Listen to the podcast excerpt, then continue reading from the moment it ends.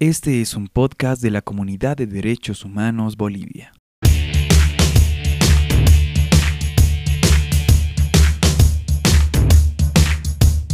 Haces muy mal. Hola a todos, todas, todes. Eh, bienvenidos a un nuevo episodio de En Onda con tus Derechos. Eh, soy Estefany Tapia y estoy aquí con Paul. Hola, Paul. Hola Tapita, ¿cómo estás? ¿Qué tal a todas y a todos? Bueno, eh, este episodio vamos a hablar sobre la dictadura estética, ¿no? Hemos elegido este tema. Esta canción que acaban de escuchar se llama Ni tú ni nadie de Moenia y bueno, lo característico en realidad por qué hemos elegido esta canción es por el videoclip, porque en el videoclip muestran a una mujer con sobrepeso que está, bueno, viéndose al espejo, se nota esta lucha personal que tiene, ¿no? Ella con, con su con su figura, digamos, con, con, su imagen, ¿no? Y, y cómo eh, busca bajar de peso, pero no para tal vez ella, bueno, sí para sentirse mejor con ella misma, pero por una imposición que siente, que es evidente, ¿no? del resto, del, del exterior, Sí, los chicos que la molestan cuando es, cuando es gordita y que después, o sea, está buscando un poco... La aceptación, ¿no? Exacto. Sí, y, y sí, es, es eso en realidad, entonces como punto de partida nos ha parecido excelente bueno, los que no han visto tal vez pueden ver el video y, contextualizarse un poco, pero yo te quería preguntar, Tapita, ¿alguna vez tú te has sentido como esta chica del video, así como, no sé, obligada a encajar en algún patrón de imagen? Y bueno, creo que eh, puedo hablar tal vez desde una perspectiva un tanto privilegiada porque eh, yo tiendo a ser mi constitución y la de mi familia somos flacos, ¿no? Eh, pero aún así, eh, desde chiquita sí he empezado a luchar, tal vez no con el tema. Y eso, hasta hoy día, hasta el día de hoy, así como que hay días en los que me veo al espejo y no sé si, bueno, no sé si les ha pasado a ustedes, solo nos pasa a las mujeres, pero te ves al espejo en este tema del peso y cuando despiertas estás más flaco, más flaca, porque no has comido nada, ¿no? Entonces como que te ves y te gusta, ¿no? Pero a lo largo del día vas comiendo y obviamente porque es totalmente natural, se te va creciendo la, la panza y te sientes mal, ¿no? O sea, sí, sí, yo en algunas, algunas veces me siento mal, o dejas de usar cierta ropa, yo he dejado de usar cierta ropa, o sea, a veces no, no me gusta usar y eso que de nuevo yo tengo una contextura flaca, eh, aún así, o sea, siento que, así, siento que me miran, digamos, así como que, ay, no, siento que se me ve la pancita, entonces así como que no, no quiero usar este tipo de ropa.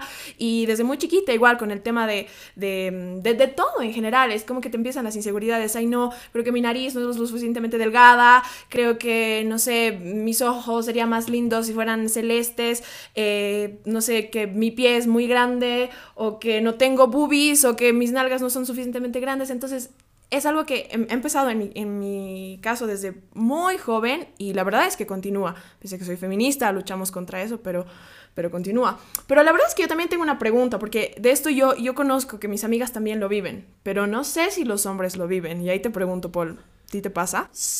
Yo creo que sí pasa, ¿sabes? O sea, los chicos también tenemos estas imposiciones estéticas. Las primeras veces que escuché, digamos, estas imposiciones, en realidad que sentí, fue cuando era muy niño y nos ponían en la fila. Y, era, y es como que el hombre tiene que ser el, más alto. el más alto, claro. O sea, ser alto está muy ligado a ser, a, ser, hombre, digamos. Entonces, cuando empezábamos, yo me acuerdo así, a tener las primeras chicas, la mayoría, porque las chicas además se tiran más rápido, ¿no? Sí. La mayoría eran más altas que yo y esto era súper raro. O sea, mis amigos me molestaban. Nunca llegué, digamos, a sufrir tal vez bullying por esto, pero sí habían bromas, ubicas como que, ah, no, esto no está mal, no estás encajando en este estereotipo de que el hombre es, es más, más alto. alto. que su chica, Sí. ubicas. Tal vez desde ese lado sí, y definitivamente, o sea, tal vez no con la, con la intensidad que sufren ustedes, porque creo que, o sea, el sistema que las oprime a ustedes es mucho más, ¿qué decir? Es mayor, digamos, es más directa su, su opresión hacia la mujer, como que la mujer tiene que, no sé, cumplir eh, de estereotipos muy altos, en cambio nosotros tal vez sí, o sea, el, el- tener una espalda ancha, ser fuertes, va más, más de ese lado, ¿me entiendes? O sea, sí, tal vez ser altos. Y, y bueno, creo que ahora sí, cada vez más, yo creo que sí, también hay chicos que, que evidentemente se preocupan mucho por su peso, que sienten esta imposición, ¿me entiendes? Pero yo diría que va más, más por, por ese lado, no sé, en mi experiencia, digamos. Súper, y, como dices, creo que sí, de hecho, la dictadura estética es algo que nos pasa a todas, todes, todos, pero de hecho para las mujeres y por la industria de la belleza que además está muy por detrás de esto y la violencia simbólica, porque le vamos a poner nombre, la violencia simbólica que se vive es más fuerte. Es por eso que el día de hoy tenemos dos invitadas para hablar sobre la dictadura estética. Nadie, nadie puede cambiarme, ni el Bueno, y estamos en otro episodio de En Onda con tus Derechos y estamos con dos, eh, dos invitadas, dos amigas que, con, las, con quienes vamos a conversar un poco del tema. Y bueno, primero darte la bienvenida, Emarada, ella es activista y disidente feminista. Gracias, Steph. Un gusto estar aquí con todas ustedes. Muchas gracias. Y también estamos con Carol Andrade, que es activista feminista también. Gracias, Steffi, por la oportunidad. Un saludo igual a Emma. Y nada, qué emoción poder hablar de un tema demasiado importante hoy en día. Exacto. Y es un tema del que tal vez no, no reflexionamos mucho, ¿no? Es, es algo que vivimos y yo podría decir casi con certeza que todas las mujeres lo hemos vivido en algún punto, ¿no? Esto de estar bajo esta dictadura estética que, es tan sutil, es violencia simbólica, que también vamos a hablar del tema, y por ser tan sutil no, no la notamos, está muy normalizada, ¿no? Pensamos que así tienen que ser las cosas y bueno, vamos a estar pero hablando más de este tema. Pero quiero empezar eh, con este fragmento de este libro eh, que se llama Coger y Comer sin culpa, sobre el placer feminista. Y a ver, para que igual y empecemos a entrar un poco en tema. Eh, esta parte se llama Y el amor propio y dice, me miro en el espejo y no me amo. Intento, hago el más grande esfuerzo, pero sigo posando con las poses convenientes que me gustan de mí. Sin embargo, así de primera mano, miro mi cuerpo reflejado y no siento por él un cariño desbordante ni una enorme aceptación. Siento una cantidad de emociones que han evolucionado, pero el amor no es una de esas. Yo no nací odiando mis músculos prominentes, rechonchos y grandotes que se convierten en una rodilla poco sutil y pasan a ser unas pantorrillas dignas de un futbolista profesional. Tampoco nací pensando que habría dado cualquier cosa por tener otro cuerpo, uno que no acumulara esa pancita blandengue que ni el más extremo desorden alimenticio logró erradicar del todo. Yo no nací y no pensaba en estas cosas porque el odio a mí misma no es una disposición genética, eso me lo enseñó la sociedad. Eso me lo enseñó la primera persona infame que me llamó gordita de manera peyorativa, como hablando de un defecto, cuando yo ni siquiera había cumplido 10 años. Eso me lo enseñaron todas las propagandas, programas, revistas, libros, poemas y cuadros del mundo que solo hablaban de amor para las mujeres flacas y que querían condenarnos a nosotras, las que fuéramos otra cosa, a la amenaza perpetua de la soledad, al ser la amiga gorda y divertida de la protagonista, que si se enamora, mientras nosotras mirábamos la escena tomando malteada, de ser siempre figuras secundarias y nunca las protagonistas de las únicas historias posibles de amor. Y bueno, quería empezar igual y con esto, porque capaz y es, lo que me ha resonado mucho es, es esto de que no hemos nacido odiando nuestros cuerpos, ¿no? O queriendo que cambien nuestros cuerpos. Y para empezar este podcast, yo me he puesto eh, a, a, reflexionar, así me puse a pensar, ¿no? Así, ¿cuándo ha sido la última vez que no he fiscalizado mi cuerpo? Que no, así como que que no he dicho, ay, sí, quisiera ser un poco más flaca, o quisiera que mis ojos sean de otro color, o quisiera que mi cabello sea, sea más largo, más corto, no sé, ¿no? Y me puse a pensar y la verdad es que fue la última vez que no me sentía así, que estaba tranquila con mi cuerpo, ni, ni siquiera en un, un punto de pensamiento ahí mi, mi, cuerpo, fue cuando era niña.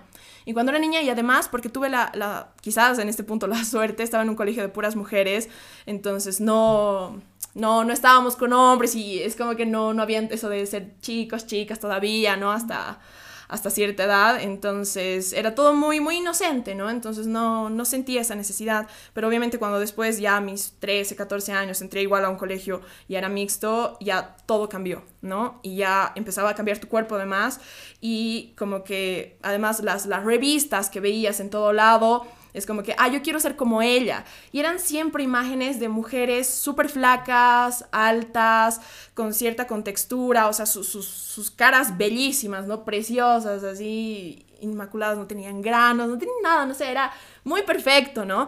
Y desde ahí, desde ese punto, siento que en, a lo largo de mi vida, y eso que de nuevo, aquí tengo obviamente que admitir que yo no soy una persona gorda, es, más, muchos me consideran una persona flaca, pero aún así tengo problemas, así que ni me imagino lo que muchas otras personas pueden igual, muchas otras mujeres igual pueden sufrir, que debe ser mucho peor, pero aún así es como que desde ese punto toda mi vida eh, he sentido estas presiones, ¿no? Así como que de nunca llegar a amar mi cuerpo completamente, de siempre querer que algo sea distinto. Y bueno, ahí quería empezar la charla y preguntarles también, ¿Cómo ha sido su relación con... ¿Cómo es y cómo ha sido su relación con su cuerpo? No sé, ¿quién quiere empezar?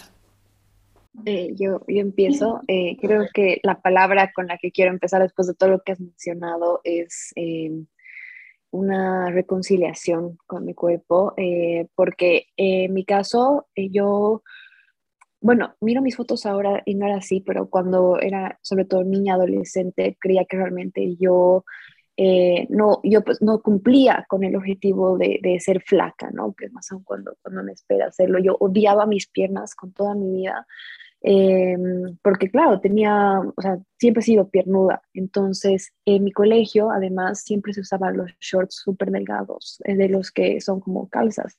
Entonces, para mí, la hora cívica o pasar educación física era el peor momento de mi vida era el momento en el que mi inseguridad se mostraba ante el mundo. Eh, era, era, era, era ese, no, es eso, una pesadilla y más adelante era eh, el siempre tapar mis, mis muslos, siempre tapar mis piernas, siempre pensar que no estaban ahí y siempre mirarme en la ducha y odiar mi cuerpo, eh, odiar, odiar, odiar mi, mi panza, odiar cómo crecía, y, claro, era, nunca he podido sentirme dentro de este espacio en el que yo habitaba, eh, nunca me he podido sentir como parte de. Entonces, nada, el momento en el que te miras el espejo y creo que lo que me ha acompañado para sanar todo esto ha sido el feminismo, el darte cuenta que realmente mi cuerpo tal y como lo era es válido, no está mal y no pasa nada, sino que existen cuerpos diversos y, y que la representación y la mirada en la que también existen otras mujeres con otros tipos de cuerpos y que están bien y que no, no significa que yo no haya hecho algo malo y que haya comido necesariamente cosas que me hayan hecho mal, sino que así era mi cuerpo. Y, por ejemplo, y, que algo que también ha influenciado mi vida ha sido como el tema de, mis ejemplos paternos, porque también mi, mis papás, sobre todo, sabían que a lo mejor yo no era una niña flaca como tal, así que me metieron a la natación para hacer ejercicio y como que eh, también yo entiendo porque mi mamá también tenía un problema con, con, su, con su cuerpo, entonces como que no quería que yo pase por lo que ya pasaba, entonces como me metieron a natación como para hacer ejercicio, entonces como todo el proceso ha sido como el saber que odio algo mío, pero creo que el feminismo ha sido lo que me ha hecho el chip para saber que tengo que reconciliarlo. Hoy en día... Eh, como lo has mencionado en el texto, no, hoy, lo, acepto mi cuerpo tal y como es, lo amo, lo cuido, lo, lo nutro de, de, todas las formas en las que puedo. Trato de comer sano, sabiendo de que no tengo por qué hacer una dieta, sino porque quiero estar sana. Entonces, creo que volvería al principio en el sentido que ha sido un proceso de reconciliación total, de que niñas y adolescencia ha odio total, pero hoy en día reconozco que vivo y convivo en un espacio que es totalmente mío y que lo amo mucho. De mí, eh, sí, parte por reconciliaciones, pero creo que eh, en general es, es entenderme en el cuerpo como un lienzo, ¿no? Y por ejemplo, la disidencia a mí me ha ayudado un montón eh, en verme como lienzo, ¿no? De entender que este cuerpo, esta materia, es un lienzo a lo que quiero generar, a cómo quiero eh, manifestarme también desde una toma política de mi cuerpo.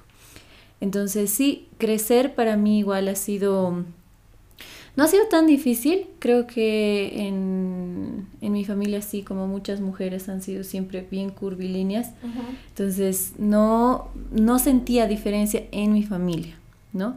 Pero sí sentía diferencia en el colegio, como decía el texto, como decías tú, porque por ejemplo yo soy cochala, Y vengo de familias caderonas, ¿no? Con grandes nalgas. Claro, así como súper curvilíneas y, y, y, cuando estaba estudiando aquí en La Paz, el cuerpo de las chicas de La Paz no es el mismo al cuerpo de las chicas de Cocha, no es el mismo al cuerpo de las chicas de Santa Cruz. Entonces yo a los 12 años ya estaba desarrollando mis caderas, ¿no? Ya eran bastante amplias al resto de las chicas. Y también hacía una cosa de señalar mi cuerpo desde este exotizarlo extremadamente hasta mm, eh, hacerlo punitivo, ¿no? Hasta, hasta ese cuerpo de mujer eh, sinónimo de cuerpo de tentación, ¿no? Entonces yo llegué como que a, a traumarme tanto y veía también el cambio de miradas de mis amigos, el cambio de miradas de los papás, el cambio de mirada de, de los profes. Eh, entonces comencé yo a, negar completamente mi feminidad, lo femenino de las curvas de una mujer, digamos. Entonces yo lo negué por mucho tiempo y eso también ha sido una crisis muy grande en mí de aceptar qué es y qué no es femenino, ¿no? Y rechazar todo lo que tenía que ver con el baraje estereotipado, ¿no? De lo femenino. Entonces, como que me hice más ruda, como que no, pues no quería llorar, quería ser más fuerte, usaba todo el tiempo cosas súper anchas. Y por ejemplo, yo, yo sí como que era muy activa, me encantaba correr y caminar, entonces yo me ponía un short y me ponía así una cosa ancha y con eso estaba tranquila, ¿no? Y para mí ha sido una reconciliación entender mi cuerpo como un cuerpo femenino también, ¿no? Como Mm, yo sí me considero una mujer cis, entonces aceptar mi cuerpo desde esa feminidad ha sido la reconciliación y ha sido también la apreciación. Y de ahí entenderlo como un lienzo, también por los tatuajes, también por las modificaciones que uno se hace en el cuerpo. Eh, ha sido bien interesante para mí porque también me he dado cuenta que soy más que un cuerpo y ya después estructurándome sí con el feminismo, porque el feminismo me ha ayudado a nombrar muchas cosas eh, y a cuestionar otras tantas, entender esta función política que tiene mi cuerpo para mí, ¿no? Eh, y que no, le, no, se lo cedo a la sociedad. Entonces, para mí ahora es, mi cuerpo es un lienzo que me sirve para mis statements, digamos, políticos en mi disidencia. Súper. Y bueno, creo que me imagino que pasar todo este proceso que ustedes han, que han hablado, muy lindo, ¿no? Que al final, y quizás con la edad y con el feminismo y con todo lo que nos abrimos, eh, bueno, vamos, vamos cambiando esa percepción que, que vamos teniendo en nuestros cuerpos, ¿no? Pero yo leía y bueno, yo sí me sentía muy identificada con, igual en este libro hablan una parte donde ella dice, la autora dice, yo soy feminista, o sea, la autora pasó por un proceso de bulimia, porque, y bueno, no, en Argentina además, ¿no? Su, su cuerpo no, no iba con las con los estereotipos que, se tienen que seguir, ¿no?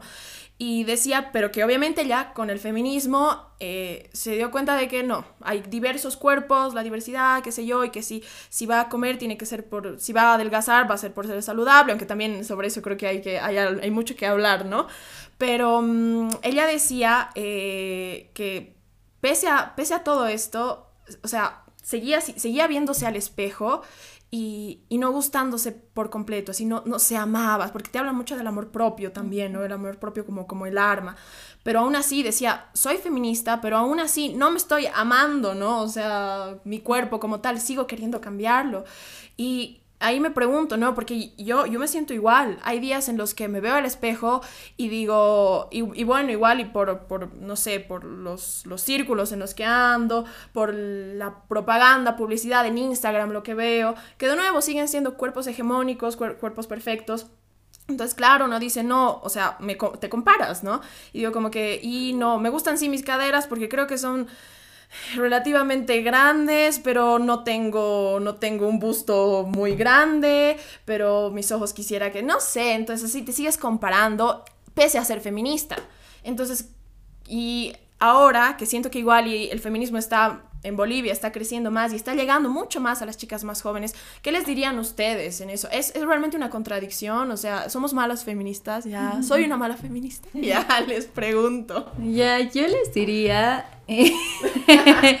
porque igual me ha tocado charlar con varias em, chicas más jóvenes, ¿no?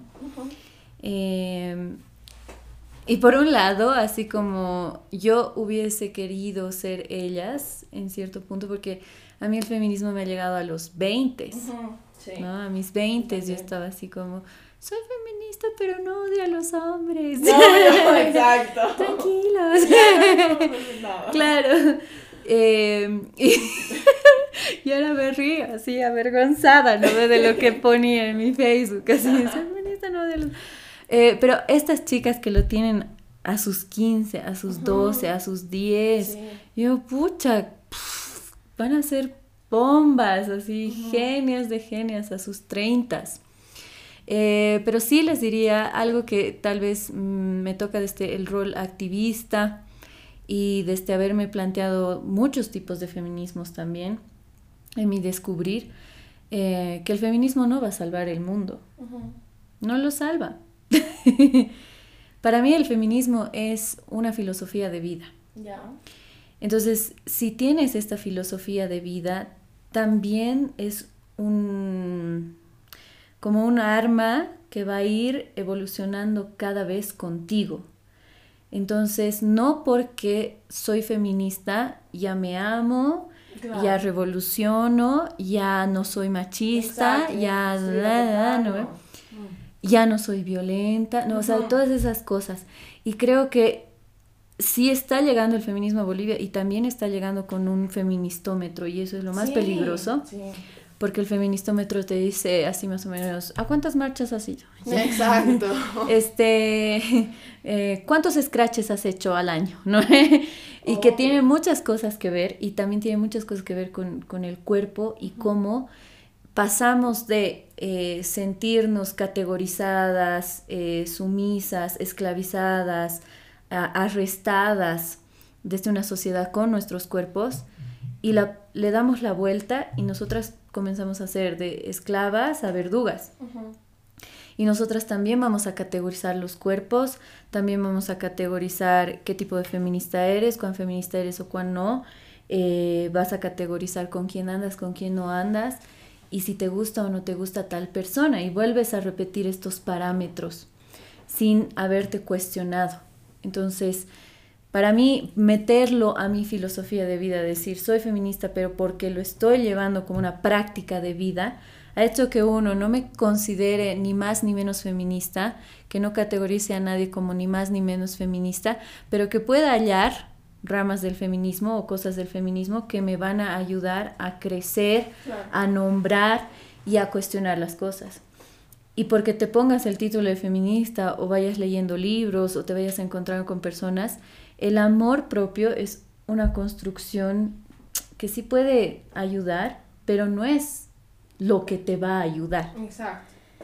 Y creo que a veces somos muy duras también, ¿no? Como que exotizamos mucho, así como estamos exotizando mucho la espiritualidad, estamos exotizando mucho el feminismo y estamos diciendo, no, pues es que soy feminista, entonces yo me tengo que amar con este rollito que me ha salido hoy día porque me amo y no puede que no te guste. Claro. O puedes decir, yo me tengo que amar porque ahora me han dicho que me tengo que amar, no, no, no parte por ahí que es la misma cosa que te digan, tienes que vibrar alto. Exacto, a veces quiero vibrar bajo y está bien. Vibra alto. Obvio. Y en paz todo el tiempo. Y respirar. Obvio. No, pues no parte por ahí. Claro. Porque incluso lo primero que vas a sentir cuando entiendes, cuando nombras y te das cuenta, es rabia. Sí. Es pura rabia. Y yo creo que parte de entender tu amor propio es entender el odio como parte del camino al amor propio. Y darle espacio al dolor, darle espacio a la rabia, darle espacio al odio, va a ayudar a que puedas cuestionar incluso con más amor las cosas, ¿no? De decir, ya, no me gusta mi cara. ¿Ya? Si no me gusta mi cara porque me han dicho que mi cara tiene esto, esto, esto y no va. Pero ¿por qué no me gusta? Me da rabia que no me guste. es más, claro, para mí es más sincero que me digas, me da rabia que no me guste, aunque ya sé por qué, que me digas, no, es que yo sé que la voy a amar a mi cara. sí. Y encontrar así como cosas, colchones que te van a ir em, como que bajando un poquito la sensación de, de amor verdadero, ¿no? Creo que el mensaje que les daría a, las chicas que están entrando al feminismo, que están conociendo el feminismo, es que no estás obligada a, ser perfecta y que ya de por ende tienes que amar todo lo que pasa en tu, en tu cuerpo, en tu vida y perdonar todo lo que has vivido, sino que es entender que puede ser una herramienta para el proceso eh, que tú tienes que vivirlo como debas vivirlo, que cada una tiene un proceso de eh, reencuentro y reconciliación con su cuerpo muy distinto a la de otra, que si una lo va a hacer un día al otro, está bien, y si una, a otra le va a tocar, le va a tomar tres años, también está bien. O sea, ningún, siempre cada proceso eh, va a ser distinto. No te hace ni mejor ni peor feminista, porque tampoco hay un feministómetro. Em, pero sí eh, es importante sí cambiar como que, que esto quede como un centro para que las siguientes generaciones vayan curando cada vez esto más, más rápido. Es decir, que también es nuestro deber eh, encontrar a las, a las niñas, adolescentes o compañeras eh, que también están en ese proceso y acuerparlo, ¿no? O sea, saber que cuando, o sea, y, y, no necesariamente tiene que empezar con algo grande de escribir un libro o, o sacar cosas o, o, hacer una película, sino básicamente son temas de cenas familiares, almuerzos familiares, encuentros familiares. Si hay una niña y adolescente que está vestida de alguna forma y escuchas un comentario hacia el cuerpo de, de ella, saber que tú también lo puedes parar y tú también saber que no, o sea, y hacerle saber a la persona que no tiene por qué comentar sobre el cuerpo de, de ella y hablarle también a ella que todo lo que está viviendo en su cuerpo está bien y encontrar esas formas que desde lo mínimo y desde esas pequeñas acciones también sirven mucho para la construcción y, y, y el acorpamiento en, en la lucha.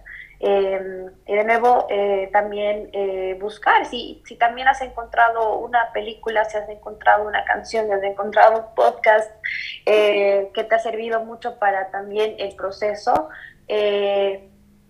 pasarlo a las compañeras que también están en eso. Entonces también sirve como, como un camino de, de reencuentro, de aprendizaje y desaprendizaje y de, de, caernos y de levantarnos, pero saber que no hay una fórmula perfecta, sino que todas estamos aprendiendo y que no es una carrera quien llega primero gana, sino que más bien es un proceso lindo y que ya estamos en, en eso juntas. Súper. Y aquí quisiera igual y pasar, bueno, ligarlo y hablar también de otro tema que me parece importante. Y ahí obviamente también yo, les voy a dar mi, perspectiva. Pero yo me pregunto, ¿es realmente esa, esa la solución? O sea, amarnos así por siempre, así luchar contra. ¿Es la solución? ¿O qué hay, ¿Qué, ¿Qué, hay más allá? No, no sé, ahí les pregunto, ¿es la solución el amor propio a que, bueno, a ir en contra de esta dictadura estética? ¿O cómo hacemos para, para cambiar? Porque siento que también es un sistema, ¿no? No es, no es solo nuestra culpa. Eh, hay, eh, yo, le, yo le amo a Foucault, eh, le amo, le amo mucho, me he encantado de él con filosofía. Eh, grave. porque Foucault habla de los poderes Uh -huh. Y a él le obsesionaba igual esta idea del cuerpo, eh, porque el cuerpo era así, el cuerpo según la disciplina, el cuerpo según eh, el biopoder, el cuerpo según esto, el cuerpo y la belleza. Y él, por ejemplo, es un gran disidente, así, que manifestaba otro cuerpo también. Y él decía que los cuerpos son los textos de cómo viven la realidad social. Yeah. Entonces, también en esta realidad social hay un empuje bien fuerte hacia la mercantilización uh -huh. de lo que te pueda dominar. En un momento, digamos, eh, ¿por qué los hippies dejaron de dominar el mundo? Ya no era porque no lo lograron, era porque no querían. porque después en los ochentas, toda la mercantilización de la filosofía hippie se ha convertido en Coca-Cola, ¿no ve? Sí. Así de ser feliz, disfruta, que la vida, ¿no ve? Oh. Y ahora también estos residuos, digamos, es vibra alto, no sé qué, y hasta Netflix te está diciendo vibra alto, sí. Seven Up te está diciendo vibra alto, amate, que no sé qué, y hasta están co comenzando a mostrar cuerpos diferentes, Exacto, ¿no? entre sí. comillas, porque ahora también el amor, eh, la positividad es mercantilizada. Uh -huh. Totalmente. Y ahí vas a luchar, o sea, te están diciendo, para que tú seas un gran logro, para que tú seas productivo y consumes, eh, consumas, perdón, tienes que ser bastante feliz, tienes que estar vibrando alto, ¿no? Uh -huh. Y en esta tu vibra alta, bajar, sentirte mal, sentirte feo, está sentirte mal. Este, está mal. Por ende, no sirves en la sociedad. Uh -huh. Y la sociedad no sí, te puede controlar si tú no sirves o eres una amenaza para la, para la sociedad. Ya te vuelves un peligro. Y en eso del control y del poder también entra esta falsa positividad uh -huh. que te dice, solo te tienes que amar. Esa es la única solución. Uh -huh. Cuando el mundo no se equilibra, pues, eh, con amor amor, nomás claro. y la luz y no sé qué, ¿no? Entonces también, por ejemplo, una de las cosas que te muestra el feminismo y que, y que choca un montón a la gente es la rabia. Sí. ¿No? Cuando salen las chicas y van a destruir todo y te lo queman todo y no les importa y en México se han apoderado de las casas y han ido a quemar y han ido a pintar así cuadros del siglo de la no sé qué y todos así como ¡ah! y los han subastado a cinco centavos. todo eso era rabia, pura rabia. Destruir, claro, la iconoclasia es pura rabia. Pero no es una rabia infundada, ¿no? Es, esa es la diferencia entre la iconoclasia y el vandalismo. El vandalismo es, o sea, voy a destruir por destruir porque es parte del terror, de fundar terror. La iconoclasia te dice, estoy destruyendo esto porque estoy manifestando que si esto se destruye y tú miras a este lado, casi como el ojo de Mordor, ¿no ves? Y te, te lo destruyo aquí y el ojo se iba a ese lado, y decía, ¿qué está pasando? Y podían hacer estrategias de avance o todos decían, oye, pero si se está destruyendo no estamos conformes. Claro. Esa es la iconoclasia. Entonces, si esa rabia es tan válida y que cuando te duele un montón, cuando te quitan a tu amiga, cuando te, cuando te le violan a tu amiga, y si no fuera así, cuando a una niña le han hecho sentir mal porque tenía más peso que la otra niña y le han dicho, ay, tu hijita gorda no puede ir a no sé qué. Te apuesto a que todas las mamás, hermanos, tíos, quieren quemarlo todo. Entonces, si eso existe y lo sientes, ¿por qué me vas a decir que solo el amor es lo válido? Claro. Y el amor propio, además que supuestamente soluciona realmente todo el problema, ¿no? Carito. A ver, lo, de la me ha dejado pensando mucho, sobre todo por el tema de, del tema del positivismo, que ahora se dice positivismo tóxico, ¿no? Y así como Instagram nos está eh, llenando de, de estas, e, entre comillas, modelos a seguir, influencers eh, con cuerpos, pues, imposibles de alcanzar en, en gran parte de los casos, sino todos, es la idea también de estos mensajes de, de eso, del empoderamiento, ¿no? Porque también eh, como ahora está de moda hablar de, empoderamiento eh, y decir como que tú todo lo puedes, tú puedes despertar de cierta forma y tú tienes que agradecer, además tienes que agradecer siempre todo lo que te pasa y tienes que sentirte bien, tienes que, es como, te están cargando, nos están cargando también de tantos mensajes que también te hacen sentir mal cuando estás mal. Y, eso tampoco va a acompañar con el proceso también de, de, de, reconciliación con estos cuerpos, porque no solamente nos han bombardeado con las imágenes eh, de cuerpos eh, totalmente imposibles, sino que aún así estamos siendo bombardeadas por un lado de este lado y por el otro también nos están bombardeando como que no, sí o sí tienes que estar de acuerdo con, con, con tu vida y todo, siendo que te, nos dejan nosotros en una balanza en dónde estamos paradas en realidad. Eh, ¿qué vamos a hacer? ¿Cómo? Y, y, claramente lo que dice Emma, se lo está mercantilizando desde los dos lados.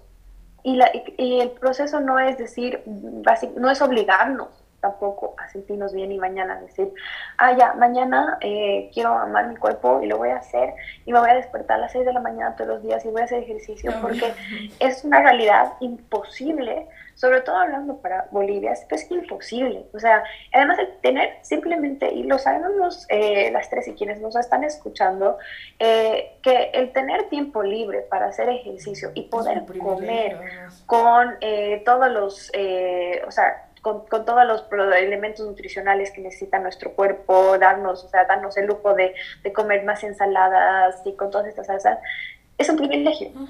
es un privilegio es un privilegio darnos, darnos esto, este, o sea, y no debería serlo, pero lo es. Lo es porque además más aún hablando de la dieta andina, sabemos que es llena de carbohidratos por la papa y por el arroz. Entonces, como cargarnos más de estos mensajes de que tienes que, hay, hay una frase que en Instagram se le llama la Eat Girl, que es esta de mujer que tienes que ser, que tienes que levantarte a hacer yoga, todo antes de las 7 de la mañana. Tienes que escribir en tu diario y agradecer todo lo que eres a las 8 y a las 9 empiezas a trabajar. y, claro, es un, es un modelo muy, muy gringo, es un modelo muy gringo que no aplica a la realidad no aplica la realidad porque no es nuestra vida y nuestra forma de actuar y vivir y de sobrevivir en este sistema es otra. O sea, porque literalmente es de sobrevivencia, uno más que otro. Y, y claro, te, nos cargan con esto y cuando no puedes, de paso nos hacen sentir mal. o sea, nos sentimos mal para variar, por no cumplir. Llegas agotada, llegas cansada y quieres tirar todo. Y, y claro, entonces el tema es em, en el proceso, cuando te quieres reconciliar con tu cuerpo después de toda la, la, la, dictadura, y se llama dictadura justamente porque no porque literalmente nos están mandando eh, el, el mensaje, sino es el problema es que es indirecto este mensaje es indirecto desde todos los lados desde, desde la forma en la que se nos representa en la publicidad, desde la forma en la que se representa en los medios de comunicación, cómo están las presentadoras de la mañana en un momento en el que hace frío literalmente queremos ver noticias, vemos a mujeres con faldas cortas, con, con escotes, o sea, porque si no, así no nos llama la atención, o sea, ¿qué tiene que ver las noticias con una mujer mostrando las piernas? Nada. Em, y lo mismo con, de nuevo, o sea, repito, con, con lo que se vende en, la, en, la, en, la, en, las, no sé, las ferias, tienes que tener una modelo. Entonces, como que todo se nos está por todo lado bombardeando, que ser mujer es tienes que cumplir ciertas categorías, tienes que tener cierto cuerpo, tienes que ser lo otro para ser eh, bonita, ¿no? Tienes que ser aceptada. Entonces, para, para romper con toda esa idea, tienes que una también entender como que poco a poco, eso, lo que creo que ya se mencionó previamente, el proceso y entender que justamente los cuerpos también han sido utilizados, como decía Foucault también, o sea, como estos mecanismos para también ejercer poder sobre nosotros, porque qué mejor forma en la que puedes ejercer poder sobre alguien que es controlando su cuerpo. Y, claro, nosotras andamos martirizándonos, haciendo ejercicio un montón y, y sin entender que puede que yo haga ejercicio, eh, porque también se, se, nos ha asociado que el flaco igual es sano, ¿no? Mm. y hay mujeres y, y, hombres y disidencias y personas no binarias que literalmente pueden tener cuerpos gordos, porque además, eh, a lo que también eh, se nos ha dicho que el ser gordo está mal.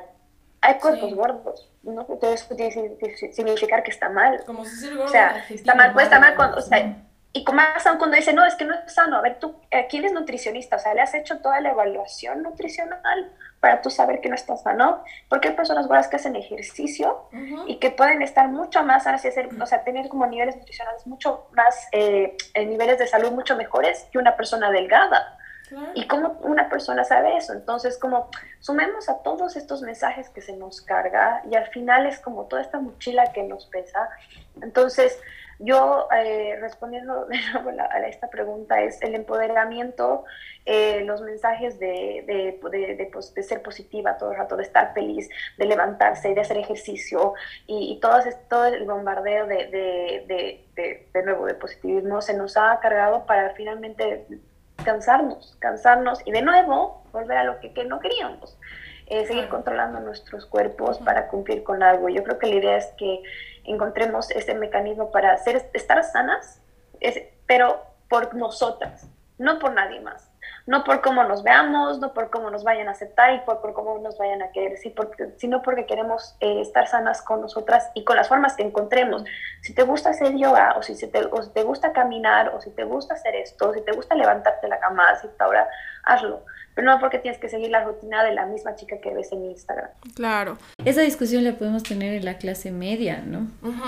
Porque si ahorita estuviéramos hablando esto y hablamos con, no sé, clase trabajadora, se aburren, nos tiran bola, ya se quedan sentados por escucharnos. Porque no, o sea, el, el, el, el control sobre el cuerpo de las mujeres eh, incluso va más allá de lo estético, es como esta este gráfico que hacen de la violencia del iceberg y demás, siento que lo estético es la puntita también. Sí.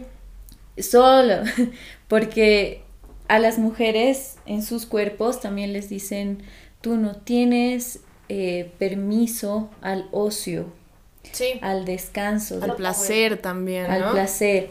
Y se puede transformar en distintas cosas, en distintos estratos sociales. Yo siento que esta loca idea de mantenerse fitness, como decía la, la carito, eh, es porque tu cuerpo tiene que seguir activado.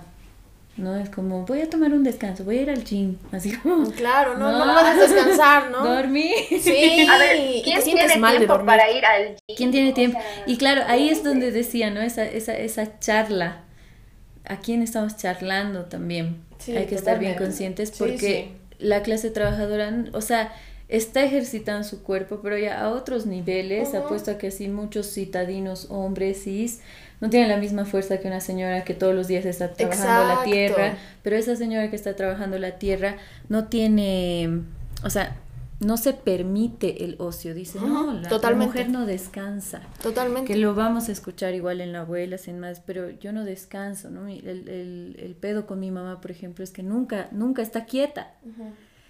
Eh, y eso que ella sí ha tenido un privilegio de meterle al deporte, digamos, ¿no? De descansar, de lo que sea, pero en su cabeza todavía hay ahí una cosa que le dicen, no, tú no puedes descansar. Totalmente. Y se sienten mal por descansar y hace que su cuerpo se sienta enfermo por descansar. Y ahí esta cosa de no solo en lo nutricional, no solo en tu medición de grasa corporal, yo creo que también entender a un cuerpo enfermo y a un cuerpo sano, más allá de lo que obviamente podemos ver, eh, tiene que ver mucho con lo mental, con lo psicológico. Sí. Eh, un cuerpo enfermo, yo creo que no tiene una categoría gorda, flaca, ni nada, pero estoy más que segura que los cuerpos enfermos son de, no sé, pues, de mestizo, color mestizo, no sé, para abajo. Esos son los cuerpos enfermos. Enfermos racialmente, enfermos mentalmente, enfermos físicamente. Que, que, hay un meme, ¿no ve? Así como colorcitos de piel. Sí, sí. Y tienes un color de piel que va bajando y también tu grado de criminología va aumentando en lo oscuro que te vuelves. Porque todo esto que, que, hablamos que es muy cierto y que pasa realmente a muchísima gente, eh, esto de, de, la positividad tóxica, ¿no? Eh, y de ciertos estereotipos. Pero además hay que entender que estos estereotipos eh, hegemónicos están además sumamente eh, occidentalizados, son, son muy eurocéntricos, ¿no? Pero que dentro de las otras culturas, que esto tampoco se habla y creo que también es importante, dentro de las mismas culturas eh, indígenas, por ejemplo, hay también estos estereotipos o cosas de nuevo que se exigen también a las mujeres, ¿no? Pero además estereotipos de belleza, ¿no? Em, bueno, aquí yo no soy la, y tampoco me voy a, me voy a, eh, bueno, abogar así una lucha que no me corresponde y hablar de algo que no me corresponde, pero sí he conocido, ¿no? Amigas que, que me decían, uy, sí, al, al contrario, tal vez, ¿no? Mi mamá me está diciendo que estoy muy flaquita, que tengo que engordar, engordar más porque las mujeres de pollera no podemos ser súper flaquitas. Entonces hay otro tipo de estereotipos también que se mueven dentro de eso. Y de nuevo siguen siendo dictaduras, ¿no? Porque lo que pasa es que no te dejan ser como quieres ser, ¿no? O sea, que tu cuerpo sea como finalmente es, así has venido al mundo y, y, y no, no, pero tienes que encajar siento, dentro de ciertos roles. Exacto. Y, y, creo que ese es, el, ese es el, el, problema, ¿no? Porque a veces lo vemos como un problema muy, eh, o sea, siento que es un sistema finalmente, ¿no? No es que es tan, tan, o sea, es personal, ¿no? O sea, si bien la reconciliación y todo va viniendo desde algo bien personal, de cómo cada una empieza a tomar sus, a, a, pensar sobre su cuerpo, a disfrutar, a sentirse en su propio cuerpo, eh, siento que pese a eso tenemos que tomarlo como que es violencia simbólica, ¿no? Lo que estamos sufriendo también es violencia simbólica y es un problema eh, político y lo político es colectivo también, ¿no? Entonces que creo que el, el, problema se va a solucionar también una vez que eh, rompamos con esta violencia simbólica, ¿no? O sea, con que nos sigan mostrando, por ejemplo, aquí le meto el tema de los concursos de belleza, que yo realmente tengo... Eh, bueno, varias, varias críticas profundas a los concursos de belleza, pese a que ahora se tratan de mostrar como que no, son mujeres, que, que bueno, quieren, quieren, o sea, los concursos de belleza son para quienes quieren, para quienes les gustan los concursos de belleza, ¿no? Y que además son filantrópicos y que ahora las mujeres... o sea, siguen siendo, eh, se siguen basando en estereotipos, ¿no? Que de nuevo nos siguen mostrando y nos siguen mostrando en las publicidades, en las películas. A veces es medio forzado lo que tratan de hacer, sobre todo ahora de, interculturalidad, no sé, así como que tratan de mostrar, sí, que ahora están, el, el, hombre blanco, perfecto, así musculoso, está ahora con la, la gordita o con la mujer que es negra, ¿no? Pero que, que siento que, bueno, de, de, cierta forma sí puede ir eh, ayudando, ¿no? Porque claro, si yo soy una mujer gordita o si soy una mujer indígena, bueno, voy a decir, o si soy niña, sobre todo, voy a poder pensar, ah, ya sí, o sea, no es que no tengo chance, o sea, tengo chance de estar con ese, pero aún así, ¿no? O sea, de nuevo ese estereotipo también de hombre que tenemos que alcanzar todas. Ahí también va mi otra consulta. Me estoy estoy yendo por muchos lados, pero mi otra consulta es, es, eh, es esto, ¿no? Nos dicen mucho, o sea, me, he puesto a pensar, ¿por qué queremos eh, seguir en cierto punto de nuestra vida? ¿Por qué queremos seguir ciertos estereotipos o cumplir ciertos, ciertos estereotipos de belleza? Es por la aceptación, la aceptación social, sí, pero siento que también en cierto sentido es por la aceptación de los hombres, ¿no? Porque nos enseñan un poco, y esto de nuevo tal vez yendo a la clase, bueno, tal vez en todos en general, pero que si soy más flaca o si soy más, mm, no sé, si, mi, si no tengo granitos, si, no sé, les voy a gustar más a los hombres. Y, y, es lo que en este mismo libro decía, ¿no?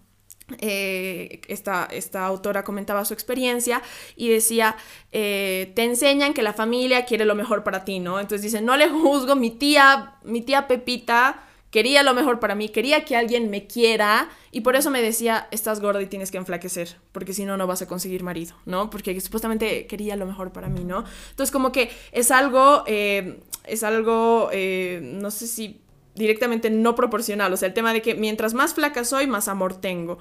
Entonces, ahí, ¿cómo nos afecta eso, no? Y realmente es algo que vale la pena, así, vale la pena, así, matarnos por cumplirse todo este estereotipo. O sea, además, es, algo seguro, o sea, soy más flaca y realmente tengo más amor, o sea... ¿Qué, onda con la aprobación de los hombres dentro de todo esto? Yo creo que... Em, ya voy a hablar tanto, Caro, perdóname. Yo creo que hay como... Eh, tres, tres cosas en todo lo que has dicho que ah, para mí siempre se toman en cuenta para, no, para que no todo sea A y no todo sea B.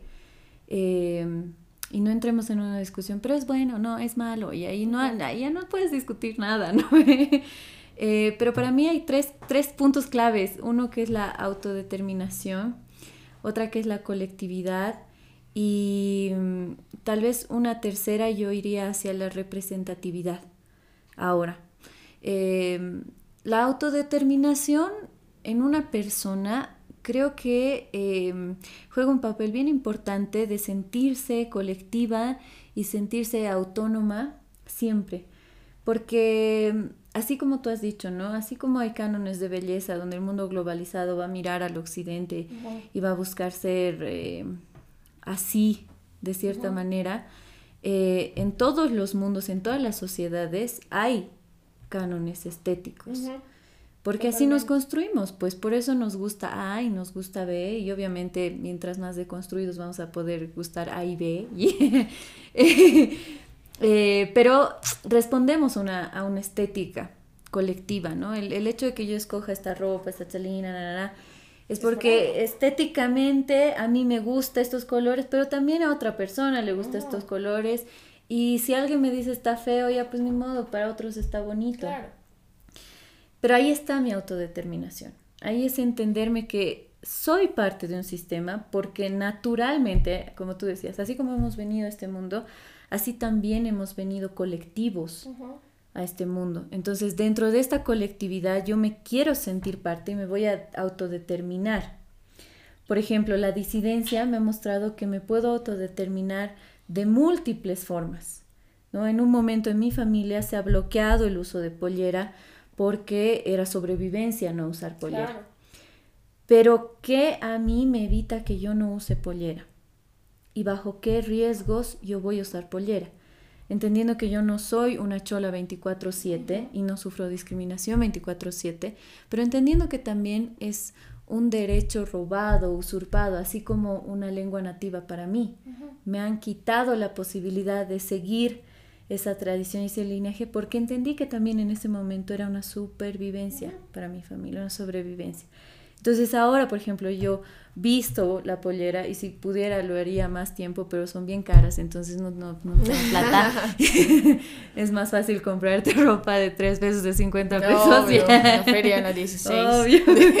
O que te regalen o que te hereden a que te compres una pollera. Pero incluso en eso, ¿no? Siempre crees que la pollera es, es, otra categoría, pero en realidad puede llegar a ser bastante costosa y, puede llegar a tener otro tipo de estética Mm, ya así como mucho más mercantilista de lo que nosotros incluso podemos imaginar. Eh, y en eso está mi colectividad, ¿no? Y sé que no soy la única que, va a eh, demandar su pollera de nuevo, culturalmente, ¿no? No la va a demandar en herencia de nuevo. Pero ahí está mi autodeterminación. ¿Qué es lo que yo siento al ponerme la pollera? qué es lo que yo implícitamente o políticamente estoy diciendo como Emma, también citadina, al usar la pollera y tener cabello corto, o usar pollera con tenis. O sea, ¿qué, qué estoy planteando? ¿Quiero joder por joder? Ya, y si quiero joder por joder es válido, o quiero decir ya, mira, esta es mi estética disidente, o esta es mi autodeterminación en este, en este grupo social. Pero a mí me gusta la pollera, y si a ti no te gusta la pollera, ya no eres parte de ese colectivo, pero a mí sí me gusta. o sea, vivimos así, por eso respondemos así.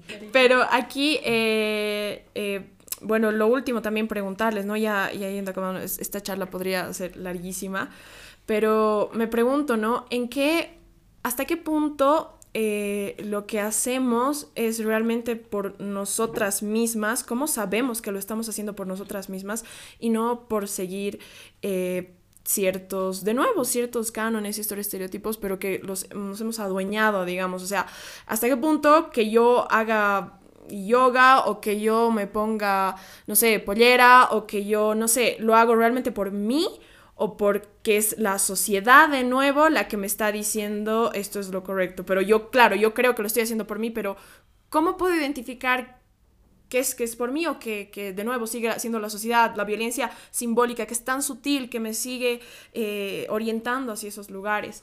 Claro, ahora Creo que algo que me ha hecho pensar mucho es el tema de qué significan y qué implican con nosotros. O sea, ya de por sí llamarlo concurso de belleza, estamos viendo quién es el otro y porque además, vámonos a La Paz, o sea, porque existe un Miss La Paz y aparte un Miss Cholita La Paz, o sea, también cuestionémonos eso, ¿no? O sea, ¿quién es pues más válida para ser pues Miss La Paz y, bajo qué conceptos coloniales eh, seguimos mirando pues la belleza, ¿no? Y por qué estamos separando, como segregando, porque llega a ser pues esa segregación entonces, yo ahí también difiero un poco con lo que ha mencionado Lenita al final de, de si cuestionarlas o no, si es válido o no, porque eh, si bien tenemos el, tema de la, de la, representatividad y siempre lo hemos tenido, o sea, en las épocas victorianas había una época en la que literalmente todas se ponían las fajas porque pues Victoria se la ponía, entonces porque siempre ha habido esta idea aspiracionista hacia la realeza en su momento, hoy en día hacia las influencias, como que sí, siempre hemos aspirado a algo, pero ya llega un punto, sobre todo, en el que las redes sociales y toda la industria cultural eh, por todo tipo de lados nos ha mandado estos mensajes de cuerpos ya eh, blancos, flacos, eh, con ciertos, con ciertos volúmenes. Entonces, realmente hasta qué punto llega a ser esa nuestra decisión con la, con la pregunta que, que, que, que ha sacado este, FI es hasta qué punto realmente llegamos a decidir cuando de niña solamente tienes un ejemplo eh, o, ciertos ejemplos iguales en la televisión. En las, eh, de nuevo, vuelvo, vuelvo a, los canales de noticias. ¿Qué eh, tipo de decisión puedes tener tú si de nuevo tu mamá está diciendo que estás ya gordita en forma, de forma peyorativa? y como que qué tipo de decisión puede tener una niña cuando además cuando, o sea, una niña eh, eh, como barrita adolescente, cuando ya tiene su celular y, y pues no solamente Instagram, sino eh, ve sus modelos a seguir, ya sea desde el K-pop, ya sea desde su banda de música favorita, ve a mujeres que tienen otro tipo de cuerpos en las que también ella aspira a tener, ¿no? Que ya sea que no tengan el color de piel que, que, que ellas tengan o, o, los cuerpos que ellas tengan. Entonces, es el tema de, de, hasta qué punto también la representación y a lo que queremos ser eh, también nos ha, nos ha hecho daño.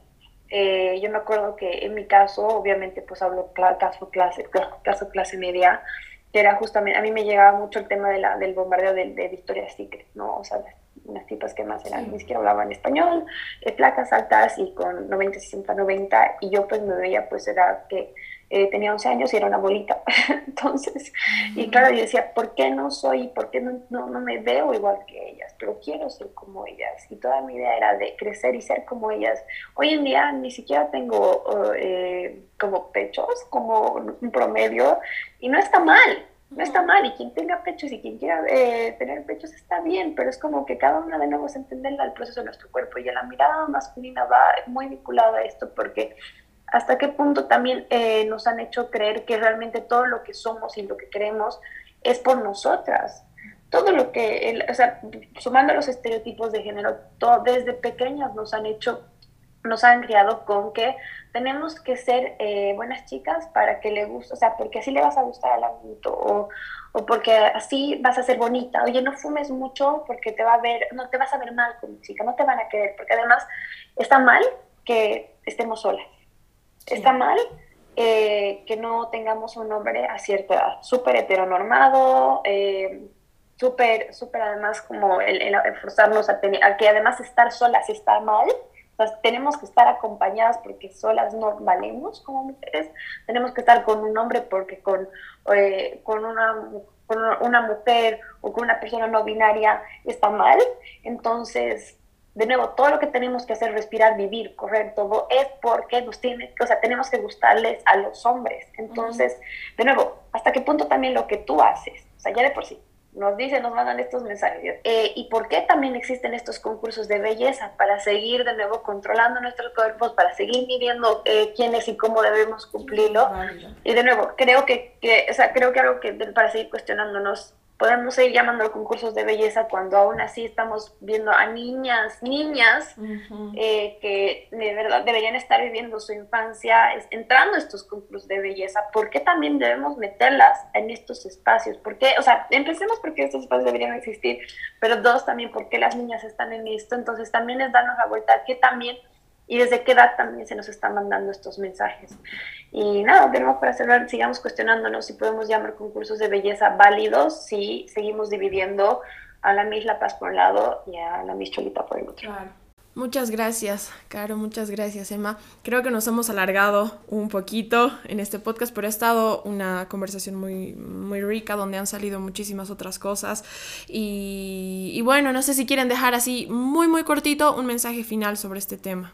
Eh, creo que, em, o sea, estamos en este mundo, yo siento que a veces prestamos mucha atención a lo material y creo que entender, desaflojarnos un poquito de, de lo material, incluso entendiendo el cuerpo como algo que sí o sí es lo más importante, es lo que primero tenemos que deshacer para mm. entender que el cuerpo es el instrumento que nos va a ayudar a, disfrutar la vida en pleno. Y depende de nosotros cuánto lo queremos disfrutar con ese cuerpo. entonces, que sea para el gozo y para el cuidado y el placer y que no sea para llevar una cárcel más ante todas las que tenemos. Súper, muchísimas gracias eh, Emma, Caro y nada, bueno, hasta la próxima.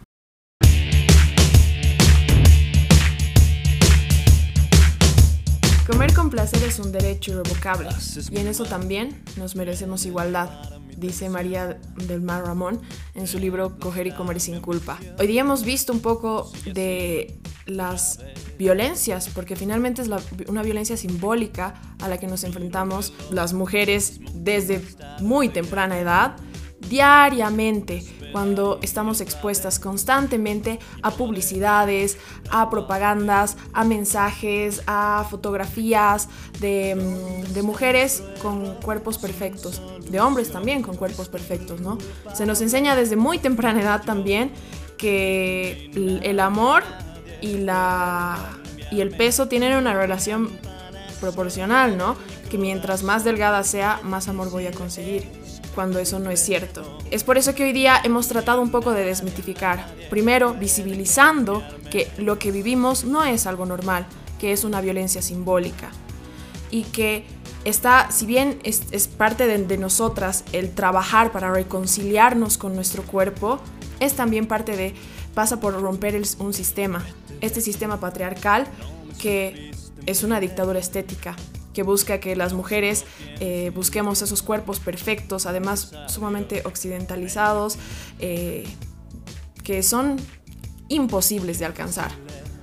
Cuando nos dicen gordas en la calle, eso no debería ser un insulto, porque ningún cuerpo es, es un adjetivo y ninguna identidad es un insulto. Vivir nuestra vida atadas a estas, a estas imposiciones no es vida y tenemos que, tenemos que reclamar nuestros derechos también a vivir en plenitud con nuestros cuerpos, con nuestros cuerpos como simples instrumentos para buscar esa felicidad o lo que queramos hacer con nuestras vidas, ¿no? El cuerpo no debería ser un fin en sí mismo, sino simplemente un medio para llegar a eso que queremos ser. Eh, bueno, esperamos que este, este episodio sirva sobre todo para aquellas más jóvenes que, que son quienes están normalmente en esta, eh, en esta encrucijada, ¿no? que no saben qué hacer, que tienen más, más problemas con sus cuerpos, pero para todas las mujeres, porque esto no tiene edad. Eh, esperemos que les haya gustado, nos vemos en el próximo episodio. Eh, de En Ondas con tus Derechos. No se olviden seguirnos en Facebook, Instagram y Twitter como Comunidad de Derechos Humanos y también estamos en Instagram como En Onda con tus Derechos. Hasta la próxima. En Onda con tus Derechos es un podcast de la Comunidad de Derechos Humanos Bolivia, con la producción general de Paul Andrés Santos Nava, la asistencia de producción Juan Pablo Flor Alcons y Stephanie Tapia Sanginés, bajo la supervisión de Mónica Bayá Camargo. Los anfitriones fueron Paul Andrés Santos Nava y Stephanie Tapia Sanginés. En la edición audiovisual, Juan Pablo Flor Alcons. Coordinación de redes sociales, Camila Stephanie Lup Oliver.